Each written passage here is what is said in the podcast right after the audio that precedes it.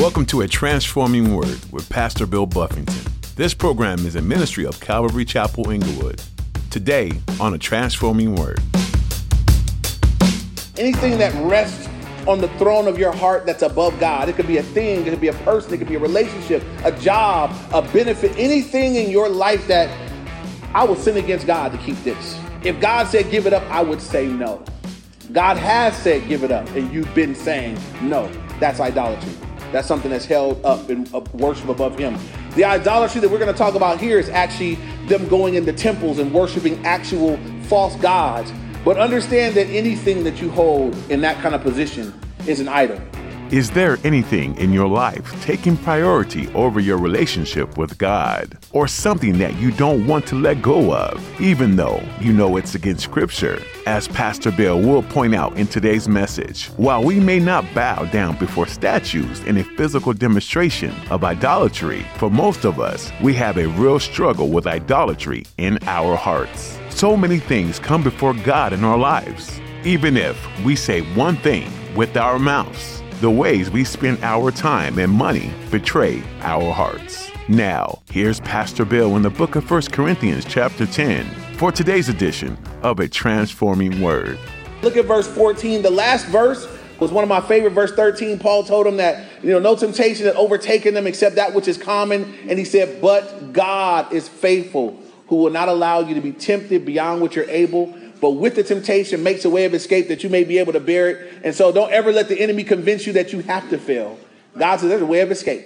Uh, I'll make a way of escape. You, are never in a must fail situation because God is with us. And we, we, there's always a way out if we're looking for it. And I, I will stress, if we're looking for it. All right, verse 14. He says, therefore, and whenever you read the word therefore, it always points back. So it's a connector word. It's connecting you to everything else he just said. You know, so therefore, because of all that I just taught you about dying yourself and being a witness and you know letting go of some of your liberties for the benefit of others, his therefore, my beloved. And I, I, I when I was reading through this over and over, I just wanted you to pick up the tone of Paul's letter.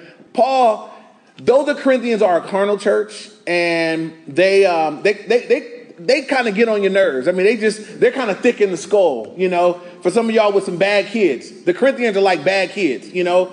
But I want you to notice that Paul addresses them. He says, Therefore, my beloved. I still, he loves it. He still loves them, you know. And that ministered to me this last week. I was with my son on sixth grade camp. I've been a while since I've been bunked up with a bunch of sixth grade boys, you know, for three days. And I was preparing messages while I was up there, and the Lord was like, you, you need to look at how you're talking to these kids. Some of these kids, you know, they ain't never had a whooping. They don't get no discipline whatsoever. They just they just bad. And um, I remember as I was preparing this for y'all, God was like, therefore, my beloved. You better talk nice to them kids, man. So I got checked. So Paul says, therefore, my beloved, he loves these guys anyway. He gives them a command flee from idolatry. Um, whenever God tells you to flee from something, uh, fleeing is not a casual, you know, I'm just kind of like, you know, I'm trying to get away from that best I can. Fleeing is like what you do if there's something that you're frightened of and you're trying to get away. It, it frightens y'all. know some of y'all might be afraid of dogs. Some of you guys might be afraid of rodents, uh, whatever it is that you would be afraid of, that you would you would actually with some energy and some oomph, you know, lose your dignity a little bit to get away from it.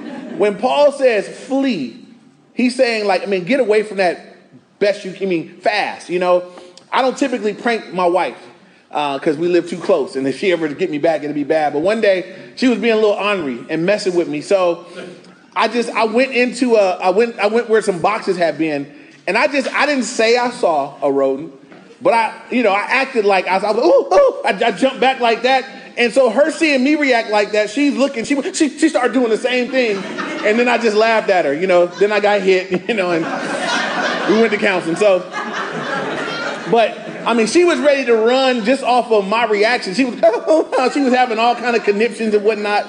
You know, when Paul says flee something, he's saying this is really bad for you. So we're going to talk about, he deals with idolatry. Um, a simple definition of idolatry is anything that you would put above God, anything that rests on the throne of your heart that's above God. It could be a thing, it could be a person, it could be a relationship, a job, a benefit, anything in your life that I will sin against God to keep this. If God said give it up, I would say no.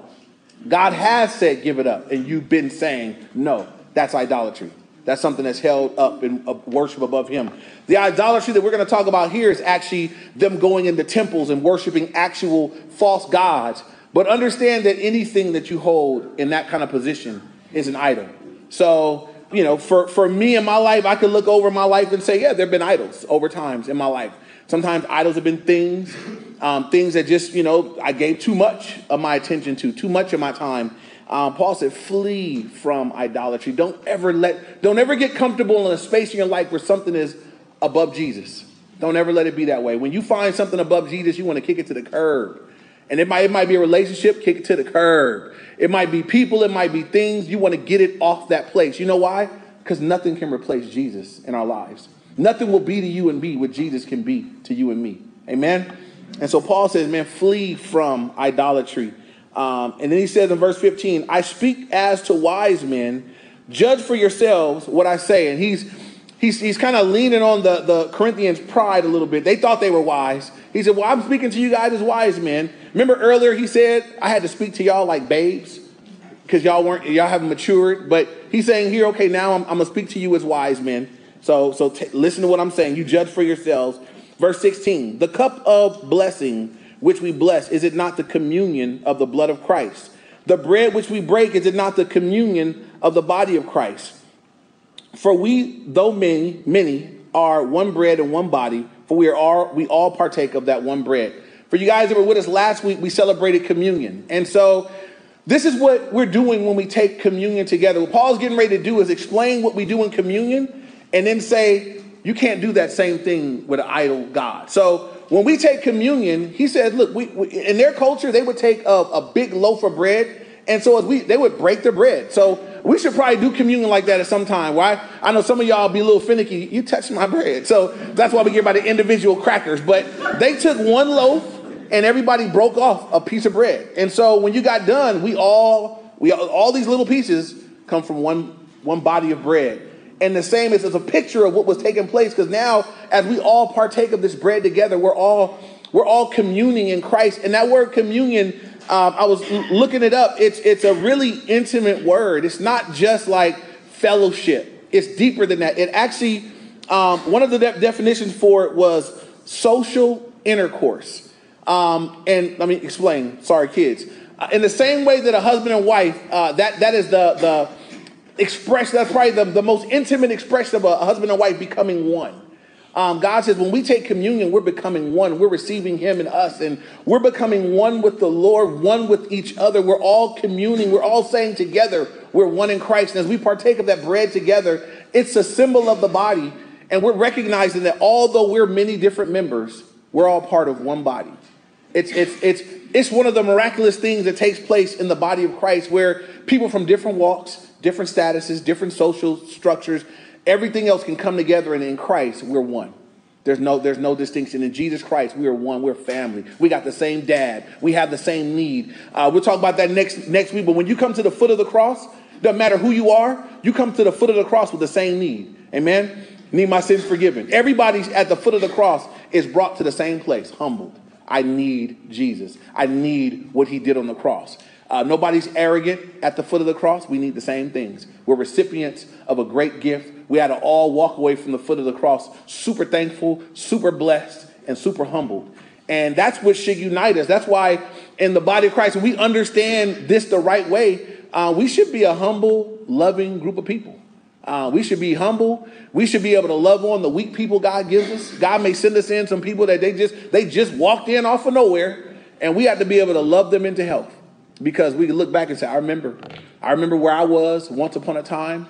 They are where I was, and they need what I received. I'm gonna see if I can walk them through to the Lord. Um, you know, I, I, hate to hear of churches where somebody walk in and they get shunned, you know, because they looked a certain way. I've heard of people going into churches and because they got tattoos, you know, people, you, got, you know, looking at them a certain way or they dress a certain way. That's why we don't really do the dress up thing. Um, I, I don't ever want this to become something that trivial where I don't have clothes good enough to go there. Um, you, you, ain't got to have, you, you, got tennis shoes, you got sandals, you got flip flops, you know, you can come here. You know, I, I, hate for those sort of things to be the things that we begin to judge one another and, and shun and push others away. So Paul says here that, that, that this, is, this is what happens when we take communion. We literally become one. Many members, we become one body. Verse 17. For we, though many, are one bread one body, for we all partake of that one bread. Observe Israel after the flesh. Are not those who eat of the sacrifices partakers of the altar? And he's speaking of those who offer the sacrifices. For you guys that have been with us Thursday, the priests and the Levites offered and, and they received from the same uh, altar there, verse 19. He says, What am I saying then? That an idol is anything, or what is offered to an idol is anything? And this is the question that they were having. It doesn't really relate a lot to how we live, but I want to I want to make some parallels. In that culture, remember Paul talked about the meat that had been sacrificed to idols sold at the marketplace. What do you got? What, what was what was the what was the what was the the desirable thing about that meat? Anybody remember? that was cheaper. So for you bargain shoppers, you coupon cutters, um, you would have wanted to have that idol meat because it's the same, you know, cut of beef, but it, it's, you know, because it had been offered to an idol first, now it's at the meat market, it's cheaper. And Paul said it, it, it's, it's okay. You can go ahead and buy that cheaper slice of meat. There's no condemnation if you do so. Now, what he's talking about here is it's not buying at the marketplace, it's actually going into the temple where they prepare it, where they, they've offered it to the idol, and they're celebrating. They're, they're communing with the idol. They're, they're, they're taking what we do at communion and they're doing that in their temples uh, for an idol God. So this is different what Paul is getting at here. He's saying now that's a little different. When I go into a Muslim mosque, let's say, and partake of whatever they got going on there, absolutely not. I wouldn't do it. I, I heard, I didn't know this, but someone shared with me that in the Jehovah's Witness religion, they prepare communion, but they don't partake of the communion. You know, and I, I had joked that I, I, had wanted to go and, and then eat it and drink it. Like I received the Lord, you know, but I, will probably get I I probably get run up out of there and be like a, like a like a anyway. I won't I won't bring up Trump and all that. But anyway, I'll be I'll probably get boosted up right on out of there, you know. But all right, so even though we're all you know receiving this together, he's saying you do want to have uh, you want to have caution with, with regard to going into this these idols. Even though the idol is nothing, is the idol real? No, it's just real to them. Is the worship of the idol real? It's it's real to them. It's not. Those gods don't exist, but He's going to give us some insight. Where does idol worship come from? Where does the desire desire to worship other gods come from? Who's behind that sort of worship? Right? That's what Paul's going to get at. And so, listen to what he says in verse 20. Rather, that the things which the Gentiles sacrifice, they sacrifice to demons and not to God.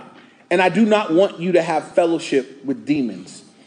Now, this is what he says here. Now, when he says fellowship here, it means to be a, a, a partner or a companion. He says, look, when they offer sacrifices to these idols, they're actually offering sacrifices to demons. Paul is saying that there's demonic powers behind these things. And so I was looking over that myself and contemplating it. And when I when I think of it, and I want you to think about this with me, um, Satan has a history of wanting that which belongs to the Lord. Um, for you guys that know, when Satan was kicked out of heaven, you know why he was kicked out of heaven? Because he was no longer content to bring glory to God or offer worship to God. He said, I, I will be like and he had his eye was, I'll be like the Most High. I want, he wanted his own shine. And the Bible says that God, boop, you know, that he won't share his glory with any man, and he was kicked out. Uh, he was he was thumped out, but he was the anointed cherub that covered. He had authority, and so a third of the angels fell with him. They went with him, and so. But we know in the beginning that was the case that he was there. He was part of worship. Uh, he had authority over other angels and other beings, and he was prideful. Pride was his issue and decided that, no, I want this for me. I don't want to give glory to God. I want glory for me. And that's what got him kicked out. So now he still exists. And so, you know, I want to explain for those that maybe are not aware uh, where, what is the devil? What are demons? How, what do they exist? The devil is a, you know, he was created, a created being. He's an angel. Um, he was a, uh, he was a beautiful angel. He is a high ranking angel. Um, but angels are just created beings. Are angels equal with God? Is Satan equal with God? Is he God's nemesis? No. He's a created being. When God gets ready, it's going to be like that. It's over. It's, it's a nothing. Um, but he's there. And so some people, why did God make Satan then? You know, why did God create him if he knew he was going to fall? Um, and whenever you ask why God questions, you need to be careful. Um, because are we in a place to question him? No, we're in a place to worship him. Uh, I don't I don't know that I'm asking God why. I'm just saying what. Well, what did you do? What is he? What's my relationship to you? What can he do? What can't he do? How do I respond to him? I, I want to know those. That's the information I want. So uh, we know that Satan is a created being. He's an angel. He fallen. Demons are the, the third of the angels that fell with Satan are demons. There's only one Satan. He can't be everywhere at the same time. So some of y'all be blaming everything on the devil. The devil, the devil. Some of y'all, the devil ain't even bothered with you yet. You know, he just he out there. He got much bigger fish to fry. You ain't never even been next to the devil. You've been. You may have some demonic stuff, but you know, demons. This is what happens. So this, this catch this. Many times, the way that Satan gets that which belongs to God, he copies. He's a great counterfeiter. The Bible even says that Satan was able to transform himself into an angel of light. Um, he's deceptive. Uh, we know many things. The Bible has kind of shown the light on them. We know from John 8 44, the devil's a liar. We know from 1 Peter 5, um, I think it's 7 or 8, says, um, you know, Peter says there that he's like a roaring lion seeking whom he may devour. Uh, he's out there trying to rip folks off. We know from John 10 10 that the thief comes but to steal and kill and destroy. So there's nothing good, the Bible says, about the devil. Every time he speaks in the Bible, he speaks in Genesis to divide man from God. Did God indeed say you couldn't eat of all these things? He speaks again in Matthew 4 1 to 11 to try to get Jesus off of his course. You know, um, if you bow down and worship me, I'll give you all these things right now. Every time he speaks, he's trying to bring division between God and the people of God, between people and, and their call that God has given them. Everything we see of the enemy in Scripture is wicked. But this is what we know about him. He, he doesn't mind if we worship him on accident. What does God do when we get saved? What does He do? What, what, comes to live inside you? Holy Spirit. So, in a sense, right, every person here that's saved, you are possessed by who? Holy Spirit. That's not a bad possession. So don't get weird. Hey, Pastor said I'm possessed by God. Okay, God is God is the Bible. Is the Holy Spirit is the down payment. It's how I know I belong to God. Right? It's a good thing. He's there to convict me of sin, to guide me into all truth, to comfort me when I need comfort with a supernatural comfort. Everything the Holy Spirit does in my life is good. Well, Satan is a great counterfeiter. And so, what does he do to those that don't belong to God? He will possess people, and he will move through people, speak through people. Um, that's what he does. Um, can a believer be demon possessed? No. Just want y'all to know, because there's some churches that have how you thinking everything you do wrong, you had to come up and get the, the, the, you know, you be coming forward every week to get the demon of lust cast out, the demon of cigarettes cast out, the demon of alcohol, and never be told that what you really need to do is repent of your sin. So y'all ain't got the demon. If you saved, there ain't no demon of nothing. It's, it's your flesh that you got to get in check. So just to help y'all out, that's for free. Okay, so so he counterfeits, he copies uh, what the Lord does. And we want to be careful. Um, he wants the worship that belongs to God. Um, I, I did this at one point. Um, I looked at, uh, there were all these different musicians that were explaining how they get their songs. And this was from rap people to some rock people, so forth and so on. And I was specifically listening. I, I'm not as interested in what people say about other people. You know, I'm not looking at Illuminati videos and all these kooky things. I'm looking at the people that are saying it themselves, how I got this song. And I listen to, I mean, many, one after the other, these artists say, you know how I get these songs? I said, man, we were in the studio for three weeks when we got this album. And we were high, I mean, we were high, we were, we were just high every single day. And, and, and, and this, this is a common testimony. You can go look, these people have testified online in their own interviews that there were demonic presences that would come. They wouldn't call it a demonic presence. They would say there was a presence that came into the room. And, and this gave me, I got this whole thing in one night. And I'm talking about from rock people, the Doors, Beatles, some of y'all, some people like that stuff, uh, Eminem and some of these different people, they're explaining instances where demonic presence came in and gave them the whole thing. And then you go look at their concert, and guess what? Everybody at the concert, it looked like a worship concert. People are emphatically, hands are raised up, they're crying and sweating, and all this to that person that ain't talking about nothing. I, I look at that and I be like, man, I know Satan is up in here somewhere trying to steal some worship, false worship. And so I say all that to you is that you want to be cautious. I don't, I'm not trying to make you weird, uh, you know, or make you legalistic, but I'm saying you need to be careful what you what you listening to what you sowing into your heart and mind over time, uh, because Satan is always out there trying to get something for free, trying to steal some of that which belongs to the Lord. So I, I look at you know the fact that the Bible teaches us that we're to we're to have a fear of the Lord. You know what Satan has people? Satan have people be afraid of him, but don't fear the Lord. And so, what do you think is a push for all the, the movies and all the things that are kind of horror related and all these demonic things and all these things that make you fear the dark side? And God says you need to fear me. God says you fear God who can kill the body and after that send the soul to hell. Don't fear nothing else. Right? If you fear God, you don't have to fear the devil. But if Satan can get you watching those movies and into that, oh, paranormal, and, that, and, that, and you be walking through your house and I heard something, and you be tripping out and all this stuff, and it's like, when your confidence in God, when you sowing that kind of stuff into your heart and mind, who's behind that stuff, right? I, am looking at those things and I'm saying, like, um, I, I, think the enemy is behind that. Got people fearing him when we're supposed to be fearing the Lord. So, you know, I, I, I can go on and on, but I'll just caution you in this way. Paul said, look, what's behind these idols? The, the devil is, right? They're worshiping demons, and I don't want you guys to be partakers with them. I don't want you linking up with them in that. So be careful, family things that you for your what you do for your leisure, what you do as, as your entertainment, for your enjoyment. Be cautious as a believer, as a Christian. Um, just exercise wisdom, right? In all that we do. Amen? Amen. Verse 21, he says, You cannot drink of the cup of the Lord and the cup of demons.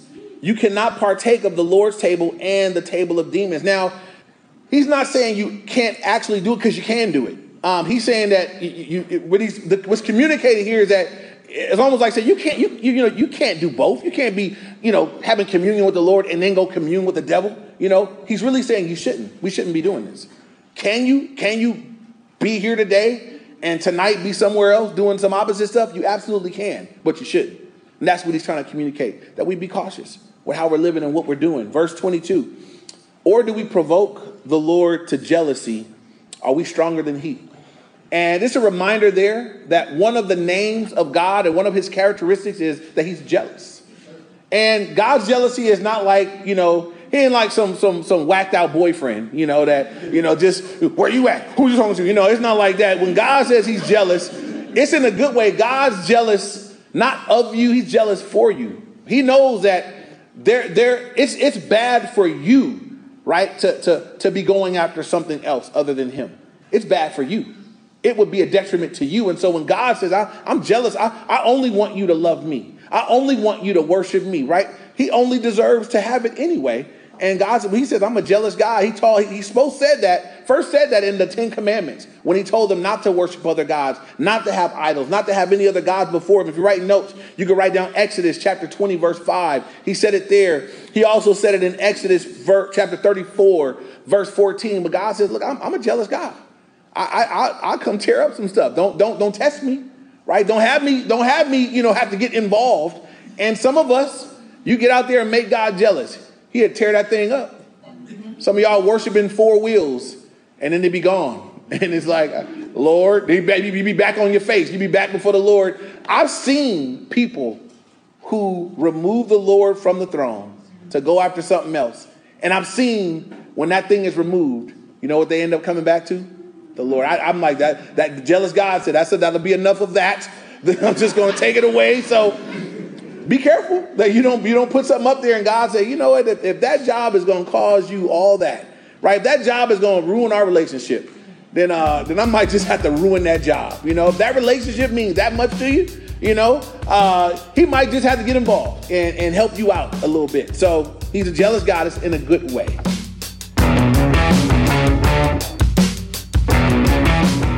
You've been listening to a transforming word with Pastor Bill Buffington. Today's message from the book of 1 Corinthians is available to listen to again on our website. Just visit calvaryinglewood.org and click on media. Or you can download our mobile app to listen to more teachings. You'll find a link on our website. You can also search for Calvary Chapel Inglewood in your app store. If you're looking for a place to connect this weekend, we'd love for you to join us for church. Look on our website for the latest times and location information. We're a group of people who love to learn from God's Word and be together as the family of God. Again, our website is calvaryinglewood.org. As we looked into the book of 1 Corinthians, accountability and helping other believers strive for purity and commitment to God are topics that come to the surface. Although these things aren't always fun or easy, they're an incredible blessing to have in your life and in your church. So look to be involved and accountable wherever you're plugged in with other believers. If you notice that this ministry has been a blessing, even when it's convicted your heart in certain ways, we're glad that we can be a part of that. Would you be praying for a transforming word? As the messages go out, many listeners may be hearing about the Lord for the very first time. We ask that you pray for ears to be open, hearts to be softened, and for lives to be changed. That's all we have time for today. Join Pastor Bill again for another edition of A Transforming Word.